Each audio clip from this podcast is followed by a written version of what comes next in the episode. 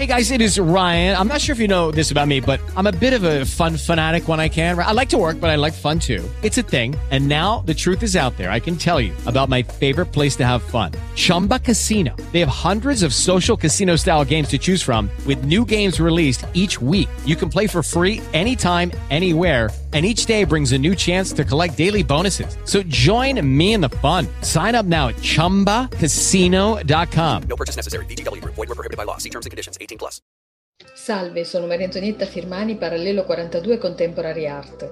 In questo nuovo progetto di podcast vi proponiamo dialoghi di arte, scienza, filosofia, economia, storia, cinema, architettura, letteratura e molto altro, per leggere il contemporaneo attraverso il pensiero dei suoi più autorevoli interpreti. In questo audio il prezioso incontro con Danilo Ecker, storico e curatore, ed Elisabetta Erba, geologa. Anzitutto, grazie infinite a Danilo Ecker e Elisabetta Erba di aver accettato l'invito. Iniziamo con Danilo Ecker, storico curatore, laurea in filosofia dal 1989, è stato direttore di alcuni dei più autorevoli musei contemporanei italiani come Galleria Civica di Trento, dove è stato anche presidente della fondazione, poi direttore alla GAM di Bologna, al Macro di Roma, fino alla GAM di Torino, dove sperimenta allestimenti tematici temporanei, ponendo le opere della collezione dell'Ottocento in dialogo con concetti anche non storici.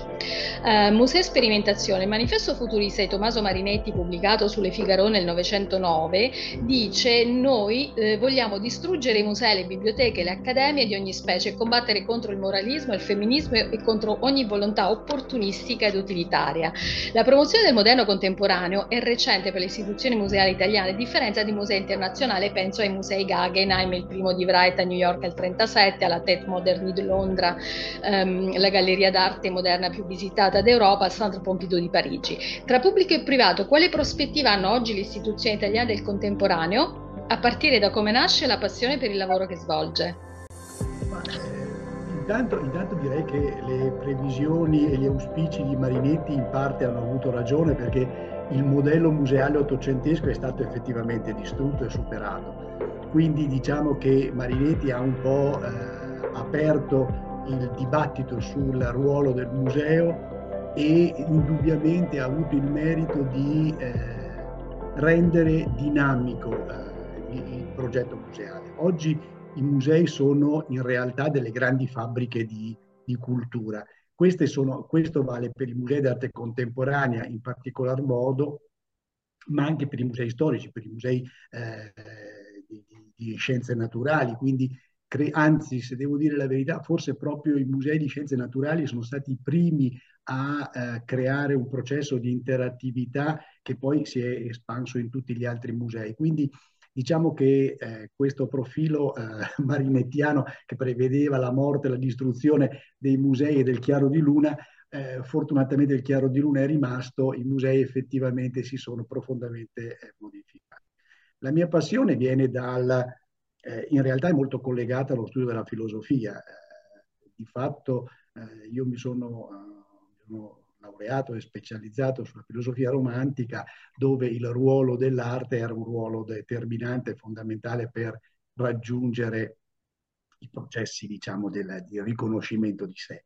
E, eh, e quindi è, il passaggio è stato abbastanza semplice dalla filosofia al, a, alla storia dell'arte all'arte in generale. Passaggio che oggi sto compiendo a ritroso perché eh, passo a, a, tenere una cattedra filosofia di, della filosofia della curatela che in qualche modo è ri, un ricongiungimento di, le, del, del percorso di storia dell'arte. Sì, in effetti l'arte è una visione un po' anche trasversale nella vita. No?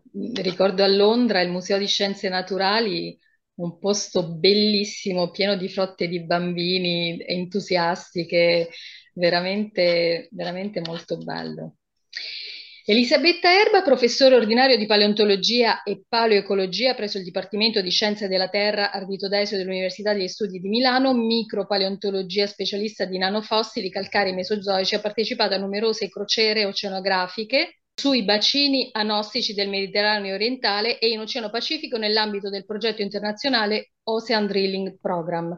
Sperimentazione, il mare è fonte di vita, di evoluzione, per esempio per il pensiero occidentale sviluppato grazie alla facilità degli scambi nel Mediterraneo. Il mare ha sempre affascinato l'uomo, penso alle avventure di Ulisse narrate da Omero, a 20.000 leghe sotto i mari di Jules Verne, dove la descrizione del Nautilus anticipa caratteristiche sottomarini odierni. Ci racconta una spedizione oceanografica a partire da come nasce la passione per il lavoro che svolge. Allora, in realtà io volevo studiare le montagne, quindi sono rimasta affascinata da, da ragazzina, da bambina e da ragazza dalle montagne, in particolare quelle vicino a Milano, quindi le Grigne, Resegone, le, le prealpi lombarde. E quindi mi sono incuriosita e volevo capire come e perché eh, si, si sono formate queste meraviglie della natura. E così mi sono iscritta a geologia. E poi per caso, perché non è stata una scelta, mi hanno chiesto di studiare una roccia in realtà molto banale, una roccia bianca dove ci sono pochissimi fossili visibili e mi hanno detto di andare a campionare questa roccia e di, di vedere col microscopio elettronico che tipo di fossili molto piccoli, nanofossili, eh, componevano questa, questo tipo di calcare. E così ricordo ancora il primo giorno a, col microscopio elettronico a scansione, quindi con decine di migliaia di ingrandimenti, mi è apparso questo mondo a me totalmente sconosciuto fino a un minuto prima. E sono i nanofossili calcarei. I nanofossili calcarei sono i resti di alghe che vivono in tutti gli oceani, sono alghe plantoniche e quindi sono alla base della catena alimentare, svolgono la fotosintesi e oltre a formare la cellula si ricoprono di placchette di calcite che dopo la morte cadono sul fondo degli oceani e costituiscono i sedimenti oceanici. E così quando mi sono messa a studiare questi nonnofossili ho scoperto che potevo datare le rocce quindi questa roccia bianca si è formata tra 140 e 120 milioni di anni fa, praticamente in tutti gli oceani. E, e poi ho capito anche che potevo usare questi resti eh, fossili per ricostruire il paleoclima nel passato, quindi le temperature degli oceani, la fertilità, l'alchimismo degli oceani e così via. E proprio questa specializzazione mi ha permesso di partecipare appunto a numerose crociere, sia in Mediterraneo che in Oceano Pacifico, e il mio compito era quello innanzitutto di datare le rocce. E forse l'esperienza più, eh, come dire, che più mi è rimasta impressa è stata la prima volta che sono andata in Oceano Pacifico perché dopo tanti anni finalmente siamo riusciti a recuperare eh, le rocce più antiche ancora in situ negli oceani. Sono a largo a sud-est del Giappone, quindi sul fondale dell'Oceano Pacifico e sono del Giurassico, quindi hanno un'età, questi basalti, di eh, circa 170 milioni di anni fa e io ho contribuito a datare i sedimenti, quindi più antichi, sopra questi basalti.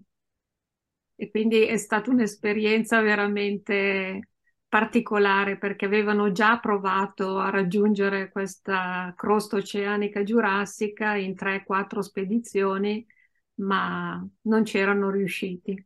E quindi essere lì mi sono fatta anche una collana con un pezzo di questo basalto così antico che mi è rimasta nel cuore. Ecco.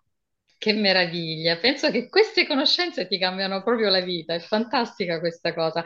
In un precedente incontro lo scienziato da Novaro eh, mm. diceva che in realtà una minuscola parte degli, degli oceani profondi dove c'è ehm, la maggiore produzione proprio di vita è studiata, cioè il resto è completamente sconosciuto, anche come eh, presenze di vita o di, certo. di qualsiasi cosa. E poi ci sono delle intere montagne proprio sotto il mare, quindi... E poi in realtà le montagne nascono tutte dagli oceani.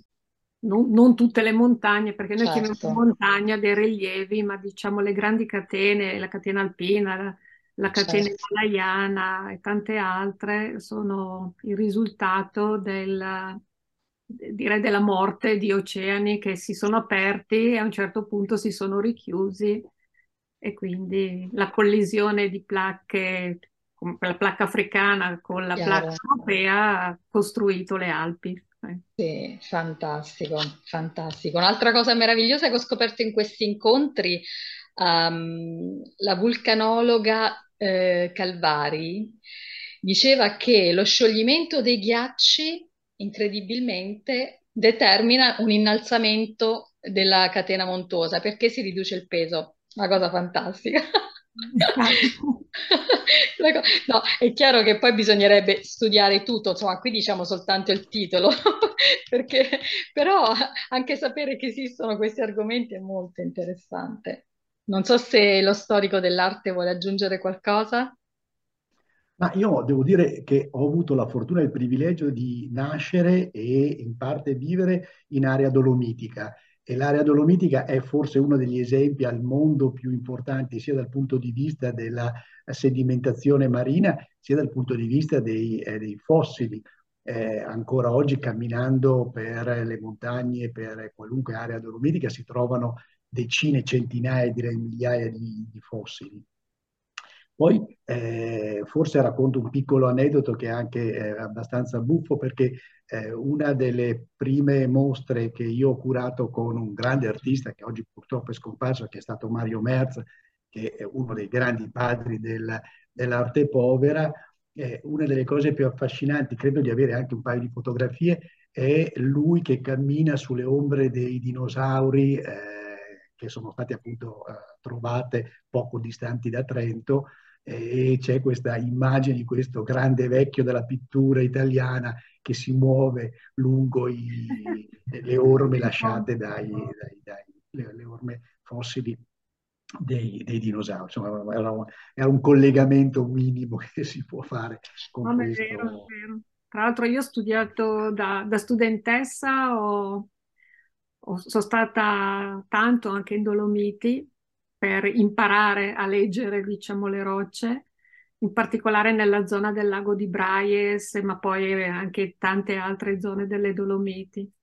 E la cosa particolare invece di questi fossili che studio io, che sono nanofossili, appunto millesimi di millimetro, che non si vedono. E non si vedono. Uno deve proprio usare dei microscopi, no? E quindi per me è stato il fascino di queste rocce. Per, ho pensato, ma chissà quanti hanno visto passando, camminando queste rocce e senza immaginare appunto il loro contenuto. Invece un legame al contrario, proprio con la museologia, chiaramente con microfossili è difficile fare delle mostre perché l'unico modo è o delle fotografie, vabbè, adesso si possono fare ingrandimenti, delle stampe 3D di, di anche fossili molto piccoli. E in questa fase della, della mia vita professionale sto iniziando un progetto in un certo senso di museologia virtuale, cioè voglio fare un museo micropaleontologico virtuale, chiaramente perché quindi attraverso la rappresentazione su schermi o anche con stampe 3D di questi fossili piccolissimi per documentare la vita negli oceani negli ultimi, diciamo, 150 milioni di anni perché questo progetto internazionale di, appunto di esplorazione geologica degli oceani che esiste dal 1968 e ha girato tutti gli oceani tre volte, quattro volte, cinque volte, sono stati perforati circa 1600-1700 pozzi, però perforare un pozzo vuol dire recuperare, noi le chiamiamo carote, questi cilindri di rocce di 6 cm e mezzo di diametro, no? Quindi conosciamo veramente poco degli oceani perché è, di- è più difficile esplorare gli oceani, cioè recuperare dei campioni rispetto a quello che si può fare sui continenti. Però Certo. ci sono, non so quanti, de- centinaia di chilometri di, di rocce e sedimenti nei vari depositi, diciamo, internazionali. E a Milano noi abbiamo tantissimi campioni, quindi quello che, che adesso sto per iniziare è appunto l'installazione a Milano di questo, io l'ho chiamato Museo Micropaleontologico Digitale, virtuale, appunto, perché tra l'altro queste- questi fossili sono delle costruzioni, io penso, artisticamente stupefacenti. Cioè loro producono dei cristallini di calcite piccolissimi, nanometrici, e si costruiscono questa- questo guscio con delle forme, delle strutture che sono proprio, secondo me, artistiche, no? Ogni specie fa il suo tipo di guscio con questi cristallini proprio incastrati in modo particolare. E Insomma, quindi è proprio una bellezza della Eh natura. sì, la natura è sempre meravigliosa e poi ecco questa cosa che dice lei del museo virtuale, un- un'applicazione bella, positiva della tecnologia, no? Per la Eh, conoscenza positiva. Danilo Ecker, nel 1993 commissario della 45esima Biennale di Venezia, la sua ricerca si concentra sulla pittura contemporanea, organizzando mostre personali di autorevoli autori, fra i quali eh, Francesco Clemente, Liechtenstein, eh, Kiefer, Baselitz, mh, Ettore Spalletti, Cunellis, Cristian Boltaschi e molti altri. Ehm, arte, rivoluzione, evoluzione, ancora il manifesto del futurismo, il coraggio, l'audacia la ribellione saranno elementi essenziali della nostra poesia. La ricerca stilistica ha contribuito molto più di quanto sia generalmente riconosciuto al progresso della collettività. Penso al, mh, al neoimpressionismo che interpreta e diffonde la teoria dei colori di Newton o all'ironia di Duchamp che sposta la ricerca sul pensiero, all'impatto sociale dei Beatles. Poi lo storico curatore rende leggibile al pubblico le ricerche degli artisti. È più rivoluzionaria l'arte o la curatela? E quale contributo offre alla società il suo lavoro? Allora, come si suol dire in questi casi, mettetevi comodi e, staremo- e facciamo un po' una piccola lezione perché le domande si sono accavallate una sull'altra e, e diventa complicato districare un po' il percorso in, una- in un ragionamento che sia vagamente logico. No, in- allora eh, parto dall'ultima dall'ultima, eh, domanda. Eh, credo che eh, la fase curatoriale sia una fase eh, estremamente importante. Nel momento in cui, momento in cui la, in tutto il Novecento il processo artistico sposta l'attenzione dal piano formale al piano concettuale, quindi dal, dal concetto di bellezza puramente estetica e quindi eh, legata alla sua forma, lo sposta al piano del contenuto e quindi all'idea, è chiaro che eh, si crea una, una frattura evidente del, eh, dell'opera d'arte tra l'opera d'arte e la fruizione dell'opera d'arte, in quanto non è più solo la visione, ma, ma eh, si richiede un processo molto più complesso, che è quello del ragionamento, del collegamento, eccetera, eccetera. È in questo eh, innesto, in questo incrocio che si vanno a, ehm, a, vanno a interagire tutte le altre discipline. Eh, l'arte comincia ad assumere il, il, tutta il saperi, tutti gli altri saperi, dalla filosofia alla poesia, all'ingegneria e alla scienza. Oggi, soprattutto negli ultimi decenni, il rapporto, per esempio, tra arte e scienza è un rapporto estremamente stretto, estremamente una connessione eh, costante. Ci sono artisti, per esempio, che fanno delle ricerche sui eh, plankton e sulla luminescenza di certi insetti o di certi eh, microorganismi, appunto. Quindi c'è una relazione che via via diventa sempre più, più stretta. Eh, il, problema, il, problema, della curatela è un, come dire, è un problema fondamentale nel momento in cui diventa eh, centrale la messa in scena dell'opera. Cioè se eh, il concetto di messa in scena dell'opera è un concetto che tutto sommato nel, eh, nella storia dell'arte si perde nella funzionalità dell'arte legata al, per esempio, mettiamo la cosa più semplice, Lucky Land Casino asking people what's the weirdest place you've gotten lucky? Lucky? In line at the deli, I guess? Aha, in my dentist's office. More than once, actually. Do I have to say? Yes, you do. In the car before my kids' PTA meeting. Really? Yes. Excuse me, what's the weirdest place you've gotten lucky? I never win and tell. Well, there you have it. You can get lucky anywhere playing at LuckyLandSlots.com. Play for free right now. Are you feeling lucky? No purchase necessary. Void where prohibited by law. 18 plus. Terms and conditions apply. See website for details. Hello, it is Ryan, and we could all use an extra bright spot in our day, couldn't we? Just to make up for things like sitting in traffic, doing the dishes, counting your steps, you know, all the mundane stuff. That is why I'm such a big fan of Chumba Casino. Chumba Casino has all your favorite social casino style games that you can play for free anytime, anywhere with daily bonuses. That should brighten your day a little. Actually, a lot. So sign up now at chumbacasino.com. That's chumbacasino.com. No purchase necessary. VGW Group. Void were prohibited by law. See terms and conditions. 18 plus. Gli affreschi ecclesiastici del Medioevo hanno una funzione didattica, servono a illustrare quello che poi il prete o il Vangelo andava a illustrare. Eh, oggi questa messa in scena è eh, un, uno dei ruoli fondamentali del curatore, il quale ha assunto e sta assumendo sempre più un ruolo narrativo all'interno della, della funzione.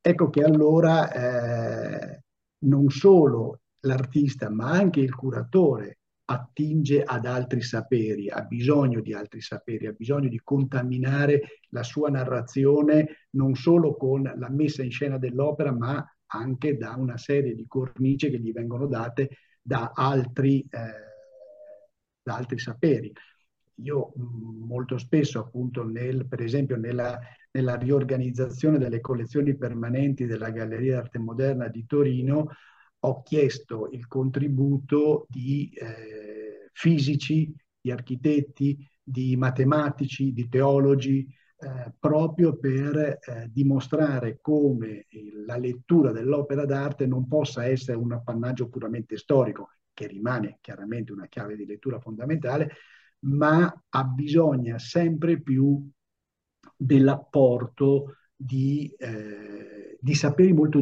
molto, diversi, anche molto distanti dal, uh, dalla storia dell'arte. Oggi, oggi il pubblico, eh, che è molto più attento, più, col, più, colto, più preparato di quello che era solo pochi decenni fa, è chiaro che richiede anche un approfondimento, un avvicinamento all'opera eh, in forma molto più trasversale. Beh, ha detto tante cose, mettetevi comodi appunto, ma così... E sono stato sintetico. Eh sì, infatti, molto. Non lo so, mi viene in mente una cosa, non di scienza finisce con Brunelleschi, no? E, e lei giustamente parlava nel, nelle chiese Giotto, aveva il lavoro di Giotto aveva anche un, una funzione didattica. E comunque era l'artista che faceva il suo lavoro. Invece lei dice Oggi c'è bisogno di una figura capace di contenere no, tutta la complessità del contemporaneo. Non c'è un artista che fa una ricerca in questa direzione o non si potrebbe dire che eh, il curatore stesso è un lavoro artistico in senso creativo? Ma guardi, il, il, eh, il, mm, dire, l'elemento di creatività, l'elemento di invenzione, di intuizione, è un elemento eh, che c'è anche nel, negli scienziati. Eh, credo che se non ci fosse un elemento di, dire, di creatività intuitiva, no? Eh, un po' come penso, immagino lo stupore di vedere i cristalli dei microorganismi che certo. si formano e che danno bellezza, come ci ha prima illustrato eh, la, la, professoressa. E quello è un momento di creatività, un momento di, di, entusiasmo creativo, è quello che ti dà spin, la spinta a approfondire qualche cosa che magari prima non avevi colto. Questo elemento qui eh, non è appannaggio solo dell'artista. Eh, certo, l'artista lo formalizza in un modo molto più eclatante perché poi lo eh, realizza nell'opera. Ma la sfera creativa, la sfera intuitiva, e non può essere solo appannaggio dell'artista, eh, è, è, di tutti, tutti noi sperimentiamo momenti di creatività e di fantasia in, eh, diciamo anche nella nostra vita quotidiana. Quello che è successo è successo sostanzialmente a cavallo del quello che lei diceva del rapporto so, di, di, creatività, soprattutto legata alla, uh, al rapporto artista-curatore. Io credo che possa, eh, come dire, tradursi in quello che aveva fatto Duchamp nelle eh, installazioni, nelle mostre, nelle esposizioni surrealiste degli anni 30-40. Eh, lui costruisce un, delle mostre utilizzando eh, gli artisti, utilizzando le opere delle, degli altri artisti per creare una grande avventura eh, espositiva.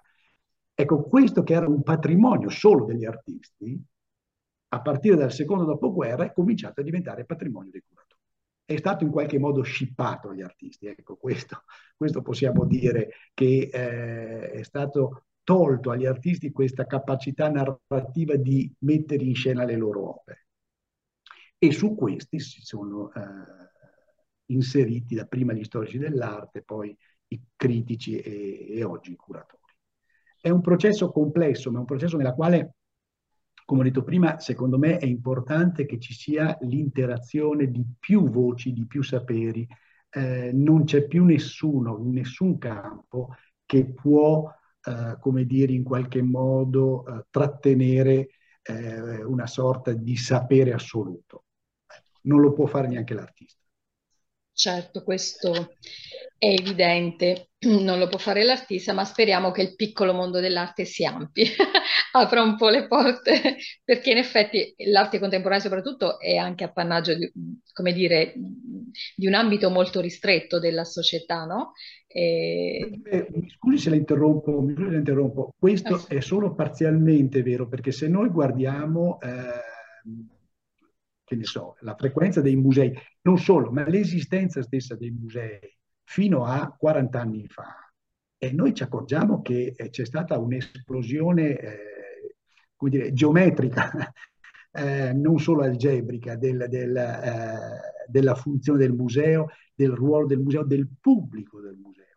Oggi noi abbiamo centinaia di abbiamo musei che, che, eh, che fanno milioni di visitatori al, all'anno e, e, quindi questo significa che la platea dell'attenzione per fortuna, ma non solo al mondo dell'arte, al mondo della cultura in genere, questo si può estendere ai libri, ai film, al, al mondo della cultura, sta avendo un, negli ultimi decenni una, un'esplosione, un'attenzione, una curiosità. Certo. Lo vediamo, dico anche molto banalmente, nel, eh, nella proliferazione di università e di iscritti alle università, che non è detto che sia sempre un bene, ma però è, di per sé è, una, è, è un'attenzione, è un segnale, è un sismografo che il mondo della cultura, dell'arte, sta registrando una vibrazioni continue e io credo molto positive sotto questo profilo. Certo, certo, certo. È, il lavoro è solo all'inizio, dobbiamo, credo tutti noi eh, che ci occupiamo di, di, arte, di cultura, di certo. storia, di, di scienza, abbiamo sempre il compito di avvicinare il pubblico. Quindi ben venga il museo che eh, sta eh, proponendo la professoressa, perché è un'altra apertura, un'altra porta, un'altra stanza da visitare. Tutto quello che noi facciamo è, è, è positivo, però dobbiamo registrare che eh, la strada è molto molto frequentata. Certo, certo, c'è, c'è un, un aumento notevole di interesse. Elisabeth Erba e le sue ricerche decifrano le interazioni tra eh, vulcanesimo, CO2, paleoclima, dinamica degli ecosistemi marini utilizzando i nanofossili calcarei in un contesto multidisciplinare. Autore di 180 pubblicazioni eh, su riviste ad alto impatto, di 5 drilling proposal con oltre 2000 citazioni sui top eh, peer review journal come Science, Nature, Nature, Nature Geoscience, oltre 8800 citazioni ehm, H Index 52 della banca Scopus. Poi magari ci, ci spiega bene cosa. Ecco, evoluzione. La comunità scientifica internazionale porta avanti la ricerca mh, che negli anni a seguire, come l'arte, si diffonde nella società determinando il progresso dell'umanità. Lo sviluppo della conoscenza, diversamente dall'evoluzione tecnologica, determina sempre il miglioramento della qualità della vita quando amplia la consapevolezza. Ci parla delle interazioni tra vulcanesimo, CO2, paleoclima, dinamica e ecosistemi, quale contributo offre alla società il suo lavoro. In parole semplici. Sì. Allora, beh, tutti i giorni sentiamo parlare giustamente del problema dell'eccesso di CO2 nell'atmosfera e non solo di CO2, anche altri gas, effetto serra. E, e quindi siamo tutti impegnati o tutti dovremmo essere impegnati nella riduzione della CO2, nelle, delle emissioni di CO2 o nel, eh, come dire, cattura o nell'abbassamento del CO2 nell'atmosfera. Allora, nella lunghissima storia dell'evoluzione del nostro pianeta, che appunto diciamo è nato circa 4 miliardi e mezzo di anni fa, eh, la biosfera esiste sul nostro pianeta da circa 3 miliardi e 800 milioni e la biosfera è nata ed è rimasta negli oceani per oltre 3 miliardi, cioè soltanto circa 400 milioni di anni fa alcuni pesci si sono trasformati in anfibi, com- hanno cominciato ad andare a popolare le terre emerse e analogamente delle alghe hanno cominciato a uscire dall'acqua e diventare vegetazione terrestre. Quindi nei fossili macro, micro, nanofossili, le molecole fossilizzate nelle rocce, noi abbiamo la storia della vita sul nostro pianeta. E eh, sappiamo che il nostro pianeta ha già sperimentato dei periodi di eccesso di CO2 nell'atmosfera, un surriscaldamento molto molto maggiore di quello che stiamo vivendo noi e speriamo di non raggiungere, quindi con incrementi di temperature fino a una media al polo nord di 15 gradi, per darvi un'idea, però è riuscito a sopravvivere la biosfera e a ritornare anche a periodi con glaciazioni, eccetera. Allora, la biosfera gioca un ruolo fondamentale perché appunto tutta, tutti gli organismi vegetali terrestri, ma anche tutti gli organismi, chiamiamoli vegetali marini, quindi il fitoplancton e le alghe, continuamente assorbono CO2 dal, dall'atmosfera, ma anche dall'atmosfera la CO2 entra negli oceani e quindi abbatte questo uh, tenore di gas effetto serra. E con la fotosintesi cosa fanno questi organismi? Anche appunto il fitoplancton marino, che è, trasforma la CO2 in materia organica e come prodotto di scarto emette ossigeno per tutti gli altri che devono invece respirare. E eh, la CO2, eh, diciamo, prima dell'avvento dell'uomo, del cosiddetto antropocene, ha continuato a subire delle enormi sbalzi nel Giurassico, che è un periodo, un'era geologica che tutti ricordano no? per il film Jurassic Park, è stata stimata una concentrazione che probabilmente arrivava fino a 2000 parti per milione di CO2 nell'atmosfera. Oggi ce ne sono circa 420 e quindi un clima surriscaldato, ancora prima Giura, del Giurassico, appunto le Dolomiti che si sono formate nel Triassico, erano delle enormi barriere coralline, atolli, era l'apoteosi proprio di questi ambienti tropicali fino a latitudini anche medio-alte, perché appunto c'era un clima molto molto caldo. E quindi studiando i fossili e in particolare io studiando i nannofossili che fanno parte di questi organismi che utilizzano la CO2 per produrre cibo per tutti gli altri e emettono uh, ossigeno, si riesce a ricostruire questa catena di reazioni di uh, eccesso di CO2 nell'atmosfera, ma più CO2 c'è nell'atmosfera, più gli oceani assorbono CO2. È proprio per osmosi, è un meccanismo che continua ancora adesso. Infatti hanno stimato che dall'inizio della rivoluzione industriale gli oceani, che ricoprono circa il 70% della superficie del nostro pianeta, hanno assorbito almeno il 40% della CO2 che noi con le nostre varie attività abbiamo immesso nell'atmosfera. E questo ruolo di questo polmone blu che, che abbiamo sul nostro pianeta è sempre esistito.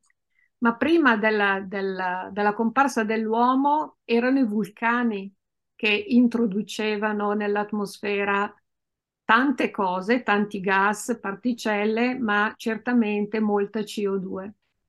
E quindi sono tutti dei processi naturali che da un lato hanno introdotto un eccesso di CO2, ma altri processi, questa fotosintesi, che ha contribuito a abbassare il contenuto di CO2.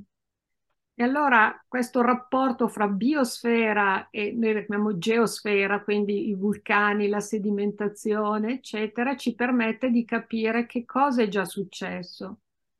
E, eh, e quindi la, il contributo della geologia è fondamentale per capire che cosa sta succedendo adesso e che cosa succederà molto probabilmente nel futuro. Cioè la geologia ci dà la prospettiva a medio e soprattutto a lungo termine, che gli studi attuali no, non ci possono dare, perché noi abbiamo dei record che sono giornalieri, mensili, annuali, secolari, ma la prospettiva a lungo termine è racchiusa appunto nei sedimenti e nelle rocce. E quindi con i miei studi, diciamo, c- cerco di comprendere che cosa hanno fatto queste alghe fitoplantoniche che appunto hanno continuato a produrre questi, questo scheletro calcitico che adesso troviamo nelle rocce e quindi ce ne sono state di più, di meno, specie che sono comparse, specie che sono, sono andate in crisi e che si sono estinte. E quindi diciamo cerco di comprendere utilizzando questi archivi geologici che cosa sta succedendo negli oceani, ma l'oceano è un tutt'uno con l'atmosfera, quindi studiare il clima mh, mm, è impossibile senza studiare anche gli oceani, certo. soprattutto la vita negli oceani. Certo, meraviglioso. Io non lo so, però ascoltando voi scienziati, io sono proprio tranquilla, tutte queste eh, visioni cupe, no, che, che mandano i media mainstream mi sembrano sciocche, perché insomma la natura, come nella teoria di Gaia, perdoni la mia ignoranza, mi sembra che la natura si autorigenera, anche l'essere umano fa parte della natura. E quindi, e quindi diamo spazio alla creatività più che alla paura, secondo me.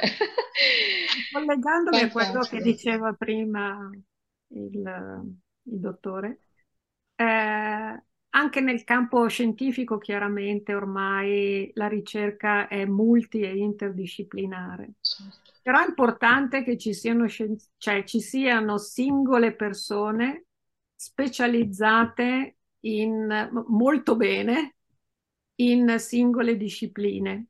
E poi queste persone però devono essere in grado di dialogare fra di loro. Certo. Allora, io non, non sono una negazionista, assolutamente, cioè nel record geolo- il record geologico ci dice che la natura ce la fa, cioè la natura è sopravvissuta a crisi molto più drammatiche rispetto a quelle che stiamo vivendo oggi. I tempi sono molto diversi perché i processi naturali si svolgono molto più lentamente rispetto all'accelerazione delle azioni umane, quello sì. Quindi dobbiamo comunque fare la nostra parte, noi uomini, cercando di rallentare questa produzione di CO2. Penso che in molti dibattiti o in molte comunicazioni mancano un po' delle informazioni che sono fondamentali, perché appunto, io non voglio dare il messaggio che, vabbè, continuiamo a, a, fare tutto quello che stiamo facendo perché la natura comunque vincerà. Però molto spesso vengono tralasciati dei pezzi di informazione che sono invece fondamentali, soprattutto per cercare di risolvere il certo. problema. Perché certo. lo studio che adesso con una mia ex studentessa che Hello, it is Ryan, and we could all use an extra bright spot in our day, couldn't we? Just to make up for things like sitting in traffic, doing the dishes, counting your steps, you know, all the mundane stuff. That is why I'm such a big fan of Chumba Casino. Chumba Casino has all your favorite social casino style games that you can play for free anytime, anywhere with daily bonuses. That should brighten your day a little. Actually, a lot. So sign up now at chumbacasino.com. That's ChumbaCasino.com. No purchase necessary. VGW. Void were prohibited by law. See terms and conditions. 18 plus. Hello, it is Ryan, and I was on a flight the other day playing one of my favorite social spin slot games on ChumbaCasino.com. I looked over the person sitting next to me, and you know what they were doing? They were also playing Chumba Casino. Coincidence? I think not. Everybody's loving having fun with it. Chumba Casino is home to hundreds of casino-style games that you can play for free anytime, anywhere even at 30,000 feet. So sign up now at ChumbaCasino.com to claim your free welcome bonus. That's ChumbaCasino.com and live the Chumba life. No purchase necessary. BGW. Void were prohibited by law. See terms and conditions. 18 plus. È andata in Germania a fare un postdoc. Eh, diciamo, sono molto attirata nel, dal comprendere quello che c'è scritto nelle rocce, cioè come fare ad abbattere la CO2, cioè come la natura è riuscita a passare da 2000 parti per milione di CO2 a 200, perché questo è già successo. Quindi moltissime ricerche sono focalizzate all'inizio del dramma, no? Cioè come sono passate, la natura è passata da 200 ppm a 2000 ppm. Io adesso sono più interessata a capire come si è diciamo chiusa questa tragedia e come la natura è riuscita a tornare a delle condizioni più, non, non posso dire più vivibili, perché la natura, cioè la biosfera ce l'ha fatta, cioè ci sono degli organismi che sono incredibili, i batteri, le comunità microbiche che sopravvivono a qualunque cosa. E quindi diciamo nelle rocce, nei sedimenti ci sono molte risposte che, che, probabilmente noi riusciremo a vedere fra mille anni, duemila anni, tremila, cioè qualcuno certo. riuscirà a vedere fra mille anni, duemila anni, tremila anni. Certo. Beh sì, eh, ci sono è fantastico stare ad ascoltarla per giorni. Mi veniva in mente la proposta bellissima che trovo di Stefano Mancuso di piantare mille miliardi di alberi. Mi sembra comunque a prescindere una cosa molto bella, molto positiva, no? Cioè, e, e non so se poi il discorso dell'allarmismo è un problema per la natura o per la finanza, non lo so, però insomma. Ma insomma, mi pare che l'essere umano sia una meraviglia anche molto sottovalutata. Non lo so se il professore di storia dell'arte vuole aggiungere qualcosa. Ma no, nel senso che è, è, sempre molto delicato questo elemento perché ci sono una serie di elementi che vanno dall'educazione alla, alla, alla politica, all'economia che in qualche modo dettano determinati percorsi e molto spesso eh, questi percorsi vengono o disattesi o eh, in qualche modo seguiti pedissequamente anche dagli scienziati. Eh, il fatto, il fa- io sono perfettamente d'accordo sul fatto che vengono trascurati troppi elementi scientifici che non sono alla portata di tutti, che vengono trascurati un po' per faciloneria, un po' per superficialità. Questo avviene anche nella storia dell'arte. Eh? Eh, e, e, quindi in qualche modo si lascia passare un, eh, dire, una, una, sorta di pensiero unico, ma non ha tutte quelle eh, sfaccettature, tutti quegli elementi, tutte quelle componenti che poi invece andrebbero a costituire una, un sapere maggiore. Ecco. Certo. Detto in parole povere, eh, non va sottovalutato, penso, l'impatto che l'uomo fa sulla natura, ma non va nemmeno drammatizzato perché penso che effettivamente eh, la natura abbia una capacità eh, di movimento eh, talmente lunga che noi non siamo in grado sempre di coglierla pieno. E per fortuna ci sono gli studiosi come Elisabeth Erdema che ce ne raccontano un po', insomma. Danilo Hecker, curatore indipendenti dal 2015, procede con personali e collettive di grande successo come Love, Enjoy, Dream e Crazy presso il chiostro di Bramante. Nel 2020 ha curato la mostra Arte Povera Italian Landscape al Metropolitan Museum di Manila.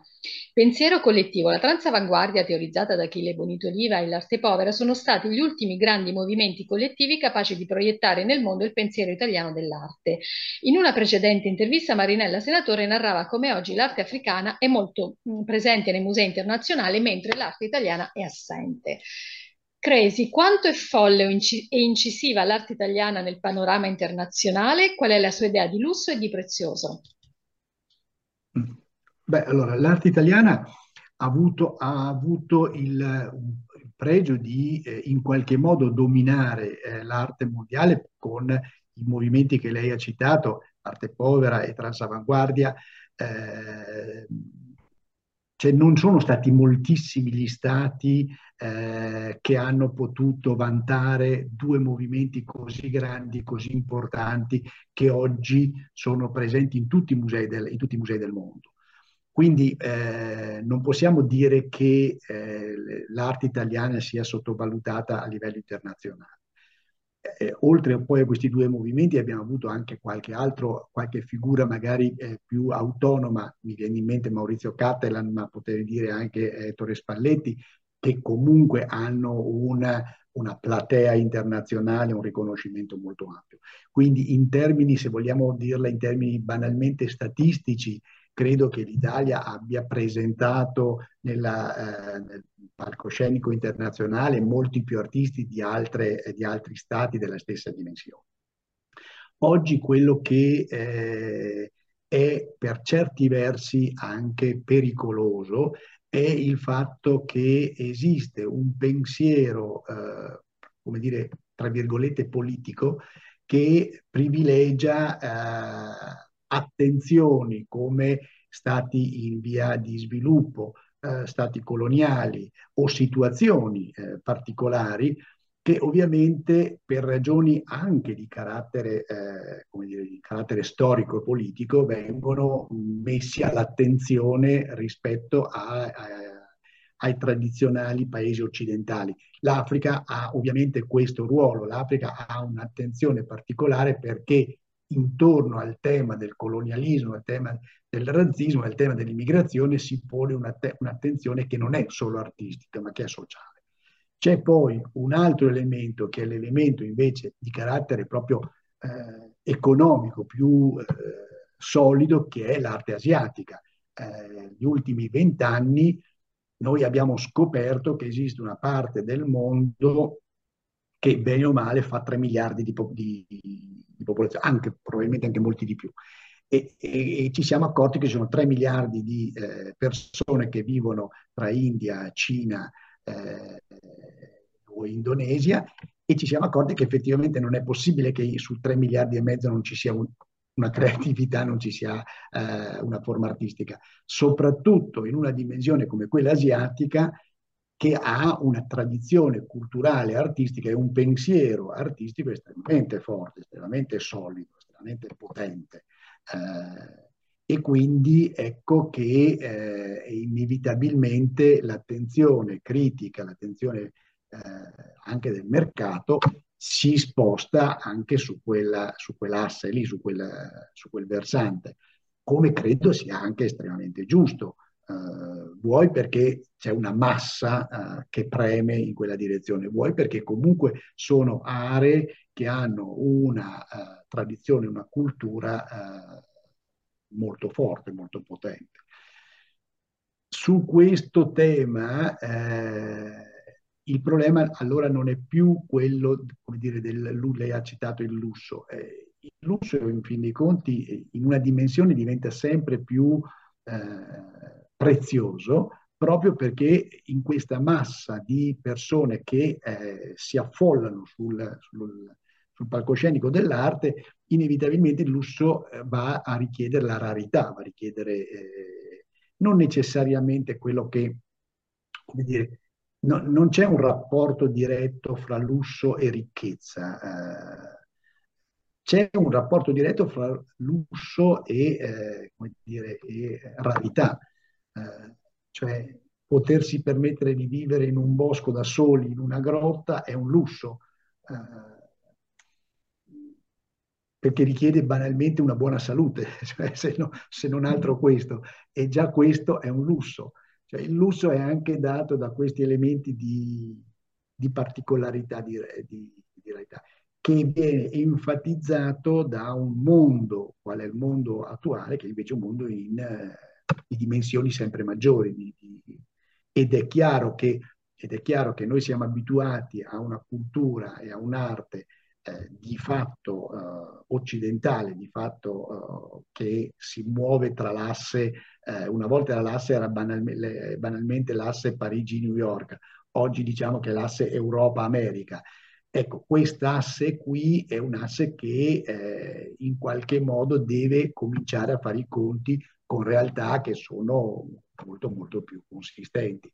Anche l'America Latina, per esempio, l'America Latina che è sempre stata una realtà più collegata, più vicina a noi e quindi più attenta, ma oggi ha un'autonomia ancora più, più forte. Ecco perché eh, eh, il, il, il, concetto di arte oggi è molto più eh, difficile da definire. Eh, ecco perché, per esempio, i movimenti che lei diceva, movimenti come la transavanguardia o l'arte povera, che da una piccola realtà esplodono in tutto il mondo, questi movimenti è molto, ma molto più difficile realizzarli oggi che 30-40 anni fa. Detto delle cose bellissime, come la scienziata prima, perché è vero, cioè, soprattutto in questi due anni proprio molto evidente, il mondo si è in realtà molto rimpicciolito e l'Italia non è più il centro. no, si è rimpicciolito perché lo percepiamo più vicino, però in realtà è, è, si è ampliato, no? E quindi l'Italia non è più il centro e quindi questa idea, l'Italia nel mondo, insomma, ha detto una lettura veramente fantastica, molto, molto interessante. E poi il lusso come rarità, certo, come qualcosa di... ha detto ci vuole la salute. Eh, in un incontro Enzo Cucchi, artista straordinario, diceva insomma per essere un grande artista prima di tutto ci vuole una buona salute perché, perché devi poter, poter, vivere e fare opere, insomma sì. Elisabetta Erba è membro di prestigiose istituzioni come Accademia Nazionale del Lincea dal 2013, Accademia eh, Europea ehm, sezione Mondo e mh, mm, Earth and Cosmic Science dal 2013, Istituto Lombardo di Scienze e Lettere dal 2019, presidente della Società di Geologia Italiana 1517, attualmente presidente della Commissione IODP Italia.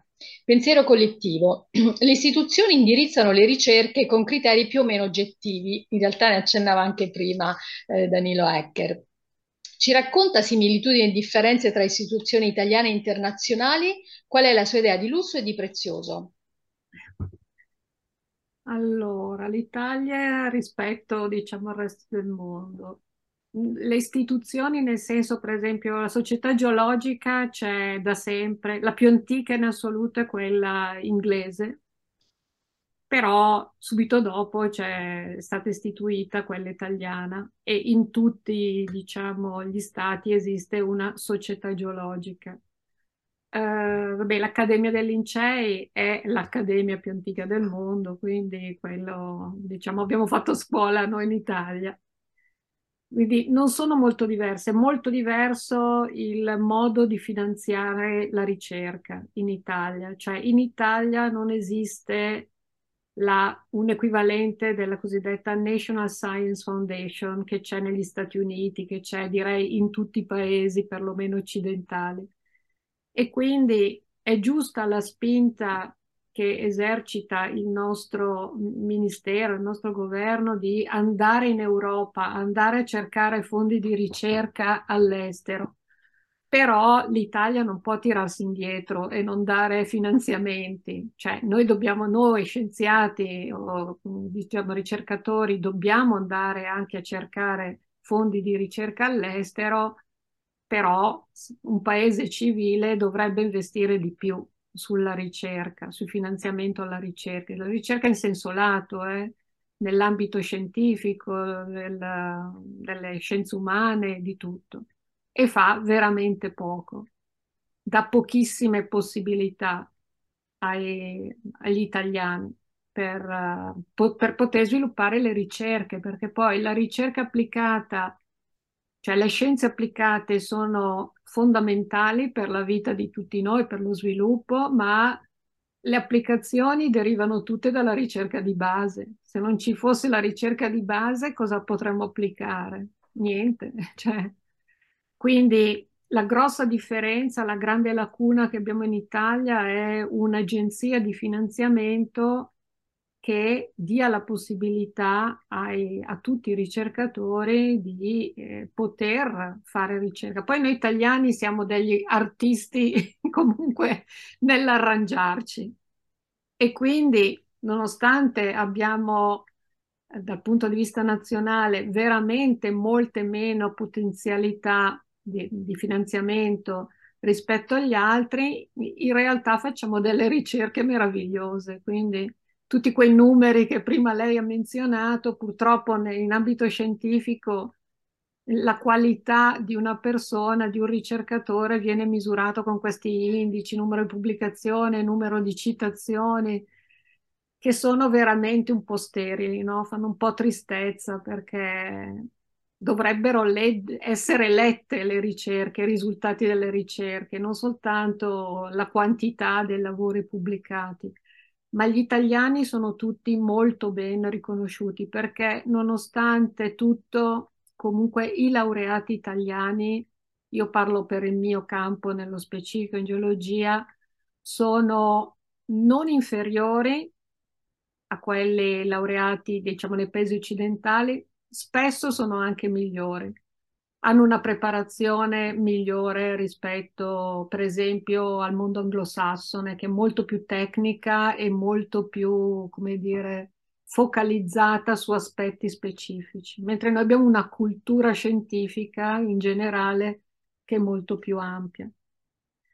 E poi la domanda sul lusso, mentre sentivo parlare il professore, io come, come ricercatrice penso di aver goduto del lusso del tempo, cioè di avere tempo per fare ricerca.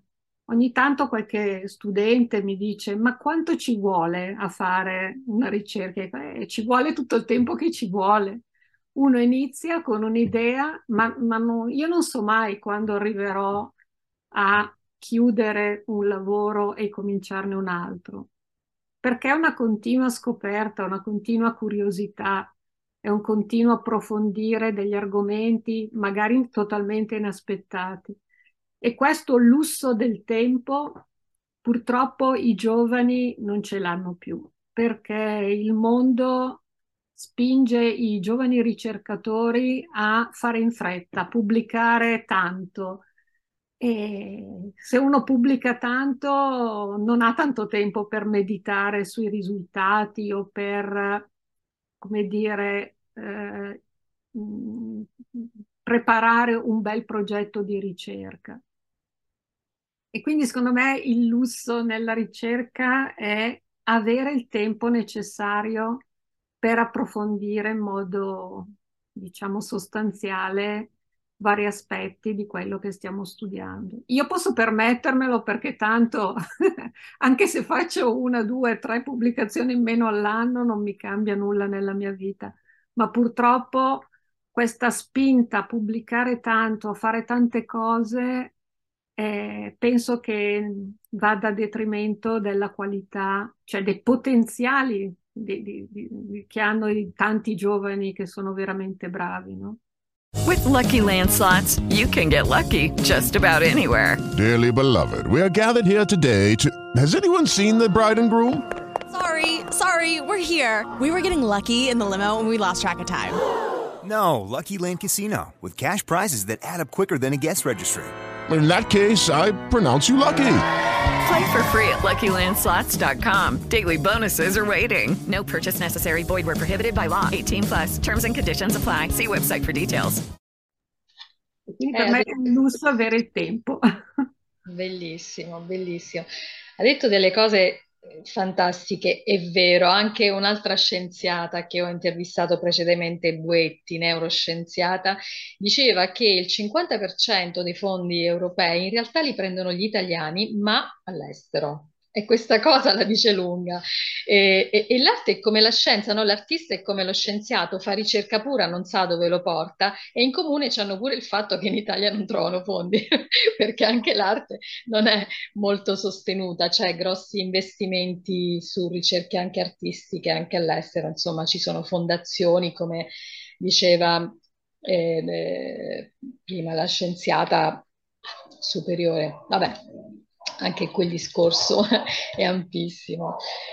Eh, l'ultima domanda a ciascuno. Eh, Danilo Ecker, docente al corso di specializzazione di storia dell'arte all'Università di Bologna, al corso di management museale alla LUIS di Roma, è stato co-direttore del Master per curatori d'arte contemporanea e architettura in collaborazione tra Macro e Università La Sapienza di Roma dal 2019 e titolare della cattedra, della cattedra di museologia al Dipartimento di Filosofia dell'Università di Torino.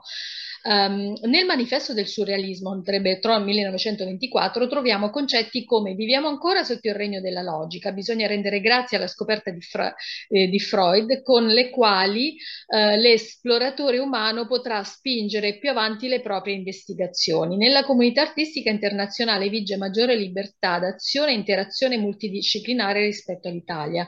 Dunque, all'estero la ricerca artistica contemporanea ha maggiore peso ed autorevolezza nel processo di evoluzione collettiva? Pare, domanda. Qual è per lei un quesito urgente che la società non esprime? Mi ricollego a quanto detto uh, la professoressa prima. Il, il fatto che eh, sia gli scienziati, sia gli studiosi, sia gli, i giovani studenti, sia gli artisti vadano all'estero e sappiano eh, trovare le risorse all'estero, sappiano emergere in modo autorevole all'estero, è sicuramente un segnale di cui dobbiamo essere tutti felici, ma nello stesso tempo è un segnale che qui non vengono sostenuti, che qui non ci sono le risorse.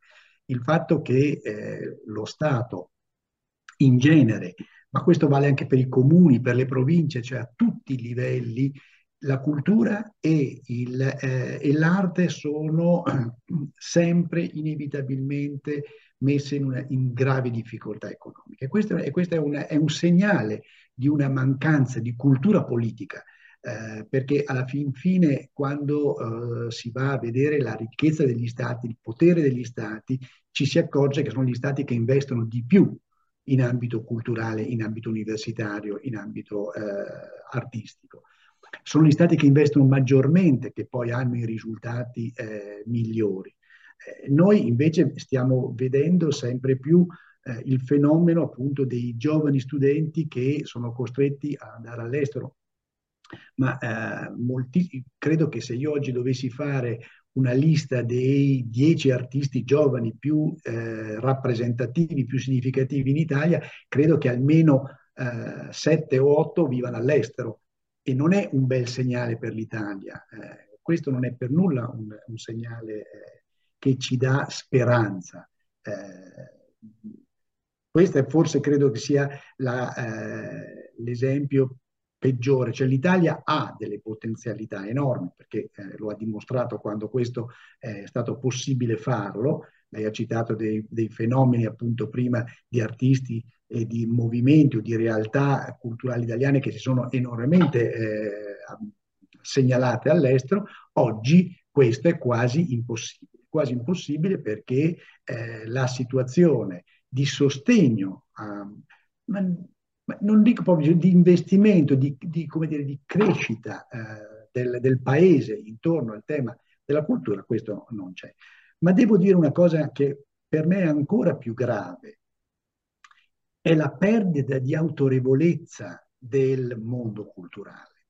Eh, io credo che al di là, anzi parallelamente al fatto che c'è una, eh, dispersione economica, c'è una, un poco sostegno economico e quindi la fuga delle persone all'estero, c'è anche la perdita di eh, autorevolezza, lo vediamo, lo dico la cosa più semplice, dei docenti delle scuole superiori, eh, senza arrivare ai grandi livelli eh, universitari dove comunque noi riusciamo a salvaguardarci nel no, nella, nostra, eh, no, nella nostra sfera. Noi abbiamo il nostro bozzolo e bene o male quello ce lo siamo guadagnato con eh, le unghie, con i denti e all'interno di questo bozzolo ormai insomma non, difficilmente temiamo qualcosa.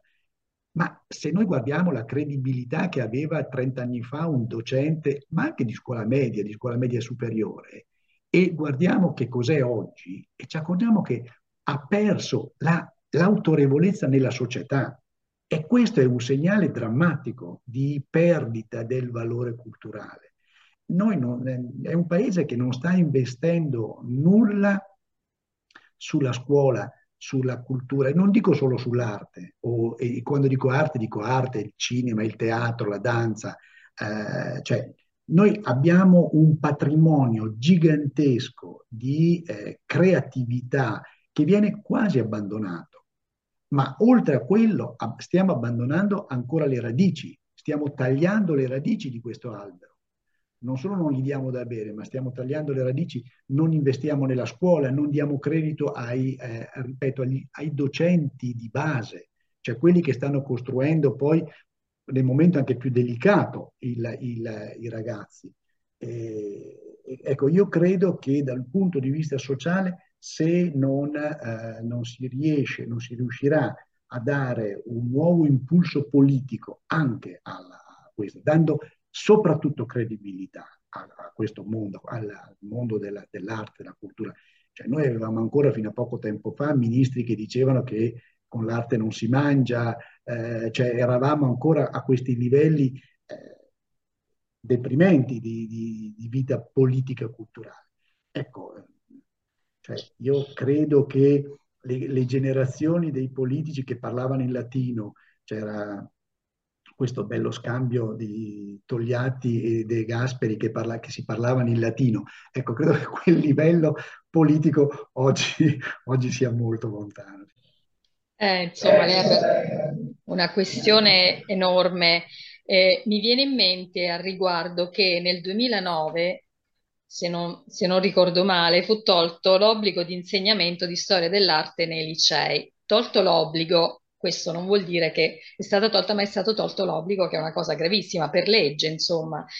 E poi il cinema, eh, diceva Laura Delli Colli, presidente del Roma Film Fest, che eh, il cinema italiano è quello che colleziona più candidature ai, agli Oscar, ma poi a livello di mercato arriva sempre prima la Francia perché c'ha questo colosso Unifrance che fa sistema no? e che sostiene il prodotto artistico francese. Insomma, diciamo che in tutti i settori è un po' molto simile. Sì, se, mi, se, mi, permette sul cinema, certo. beh, ho anche però, eh, ne parlo anche con degli amici con gli amici che lavorano nell'ambito del cinema, che eh, noi siamo anche autolesionisti, perché eh, non possiamo pensare che l'immagine dell'Italia sia sistematicamente Gomorra, la mafia, la disperazione. Cioè anche su questo noi siamo in grado di, come dire, di eh, farci del male da, da, da soli.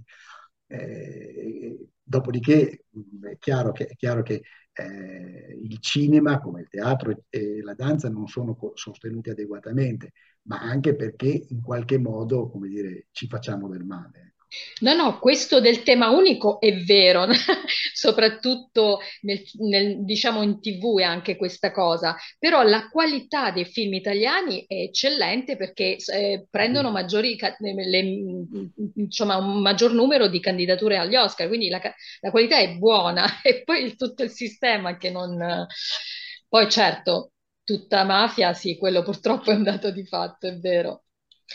Elisabetta Erba, mm, presente nei 10 top Italian Scientist Earth eh, Science dal 2015, dal 2015, ottiene numerosi riconoscimenti, tra i quali Jean-Baptiste Lamarck Medal European Geoscience Union 2022, finalista al premio Rosa, risultati ottenuti senza aiuti. Questa cosa è fantastica, solo in Italia ci poteva stare un premio così, mi sembra proprio italiano. E, ehm, il premio dell'Accademia dei Lincei, insomma molti premi. Um, diversi ambiti scientifici, in realtà ne parlavo anche prima, tutti oggettivamente rilevanti, esprimono visioni per esempio opposte sulle teorie del cambiamento climatico come evoluzione naturale prodotta dall'uomo. Poi penso alle incongruenze come l'inquinamento estrattivo legato alla produzione di batterie e motori elettrici e alla promozione esasperata del consumo di telefonini, alla demonizzazione delle carni naturali senza contare i costi alimentari delle carni eh, scientifiche. Insomma, ci sono un po' di incongruenze. In molte interviste precedenti si evidenzia la presenza di finanziamenti, soprattutto europei e americani, per lo sviluppo della ricerca pura. Ne parlava anche prima. Ecco, ci parla di questo premio risultati ottenuti senza aiuti e, e, quali sono i sostegni alla ricerca nell'ambito delle scienze della Terra e qual è per lei un quesito urgente che la società non esprime. Allora, questo premio che io non conoscevo, un giorno ho ricevuto un'email di una signora romana, che non so come avesse trovato il mio nome, e mi invitava a presentare un curriculum, no? per questo premio, che è un premio nazionale promosso dal Canova Club. E appunto ogni anno sono tutte donne che appunto hanno raggiunto diciamo dei risultati rilevanti dal punto di vista scientifico di vari ambiti, eh? medico, ricercatrice, umanistico appunto. E è stata una bellissima esperienza perché prima siamo andati a Roma a presentarci appunto con questo curriculum. Per me è stata anche la prima volta, mi è stato chiesto di scrivere un curriculum non convenzionale, appunto con i numeri, i progetti, eccetera, eccetera, le pubblicazioni e quindi penso di averglielo mandato questo mio curriculum, diciamo la mia storia no, informale che ho racchiuso in cinque tappe, appunto la curiosità, la scoperta, la ricerca, la docenza, eccetera. E poi questo comitato ha votato e quindi io sono risultata fra le, non mi ricordo quante fossimo, poi alla finale, alla finalissima. Allora c'era il ministro degli interni Minniti, quindi alla presenza del ministro degli interni, insomma di tanti personaggi molto molto autorevoli dal punto di vista politico. E poi vabbè, non ho vinto io, ho vinto un'oncologa eh, di Roma, mi sembra. E però è stata un'esperienza molto bella perché questo non è stato proprio una competizione, è stato un confronto fra realtà molto diverse, appunto, di, di, di aver raggiunto degli obiettivi. Per esempio c'era una vivaista di Catania che produce, coltiva tantissime varietà di palme, poi c'era la, come, come dire, la, un'imprenditrice di vini, ecco, quindi mondi molto diversi e quindi per noi, noi l'abbiamo io l'ho vissuta proprio come un, confro- un confronto fra amiche, fra persone che ah, sconosciute fino a cinque minuti prima, ma poi ci sono tante cose in comune, no? Certo. Eh, non ricordo per l'altra parte della domanda. Un quesito urgente che la società non esprime. Forse appunto sono d'accordo che eh, do- si dovrebbe investire di più sulla scuola. Io insegno da tanti anni alle matricole, quindi faccio dei corsi per la laurea magistrale e faccio proprio il corso, si chiama Introduzione alla geologia per la laurea triennale in scienze geologiche e ogni anno incontro le matricole, no? Questi ragazzi sono progressivamente disabituati allo studio, disabituati alle relazioni, fra, persino fra di loro, quindi tra studenti e docenti, ma anche fra di loro. E, ed è vero che il, il ruolo del docente mh, all'università, vabbè, è diverso perché appunto siamo in un mondo un po' particolare, no? No, non ho mai trovato studenti che mancassero di rispetto ai docenti in ambito universitario, ma un scarsissimo senso del, di riconoscimento del ruolo dei docenti, delle superiori, delle medie, questo sì. E io penso che un po' la colpa sia, volendo anche nostra, cioè nel senso che eh, penso che noi dovremmo investire di più, noi universitari, ciascuno nel proprio ambito, dovrebbe investire di più nella formazione dei futuri professori delle scuole medie superiori. Perché sì, sono stati introdotti tanti obblighi, l'obbligo di avere dei crediti formativi universitari in tanti ambiti, no? Ma mh, mm, bisognerebbe badare non tanto alla forma quanto alla sostanza, quindi eh, diciamo motivare anche di più i professori delle, delle scuole medie superiori, perché eh, diciamo svolgono un ruolo fondamentale anche educativo. E vabbè, già molte famiglie probabilmente non hanno più quella impalcatura solida penso che abbiamo avuto noi, no? Quindi nelle famiglie i ragazzi probabilmente non sempre trovano una, come dire, un, una solida base educativa, educativa nel senso di vivere nel mondo. E professori spesso sento, eh, vabbè, i miei figli sono tutti e due già laureati, lavorano, però sento sempre più spesso, eh, diciamo, conoscenti, amici che lavorano nell'ambito scolastico, fanno molto più fatica a rapportarsi con i genitori che con, studi- che con i, i, ragazzi. Perché no, so, sono i genitori che non riconoscono innanzitutto il ruolo dei docenti. E quindi forse la domanda urgente, sono pienamente d'accordo col professore, quello di investire nella scuola, investire però in senso formativo degli insegnanti, anche nel riconoscimento del ruolo di queste persone, perché certo. svolgono un, un ruolo fondamentale. Io l'anno scorso, lo scorso anno accademico, ho capito che la maggioranza degli studenti non è che non studi, non sa studiare, no, non riesce a trattenere quello che hanno studiato e a esprimere quello che hanno studiato. Non sanno studiare. E, vabbè, quindi hanno un vissuto, non sarà un caso, no? Se arrivano quasi tutte le matricole che eh, hanno questi fortissimi deficit, non sanno l'italiano. Nell'ambito scientifico è d'obbligo sapere l'inglese, perché le, no, noi pubblichiamo in inglese, andiamo ai congressi internazionali, parliamo in inglese eh, però cioè, siamo in Italia, cioè, diciamo, i ragazzi non sono più in grado di scrivere in modo corretto in italiano, cioè, non tutti, eh, per fortuna, ma hanno delle lacune profondissime. Quindi io, io, spero che molti di questi problemi siano legati ai due anni, diciamo, di DAD, che sono stati molto difficili per, per i docenti, per le famiglie, ma penso abbiano lasciato veramente un segno molto pesante negli studenti. Le matricole di quest'anno devo dire che mi sembrano un po' meglio, ecco. Però sono le famiglie stesse che dovrebbero diciamo insegnare ai propri figli che, che i professori diciamo sono, sono fondamentali nella loro vita cioè sono veramente degli insegnanti a tutto tondo. Dovrebbero essere.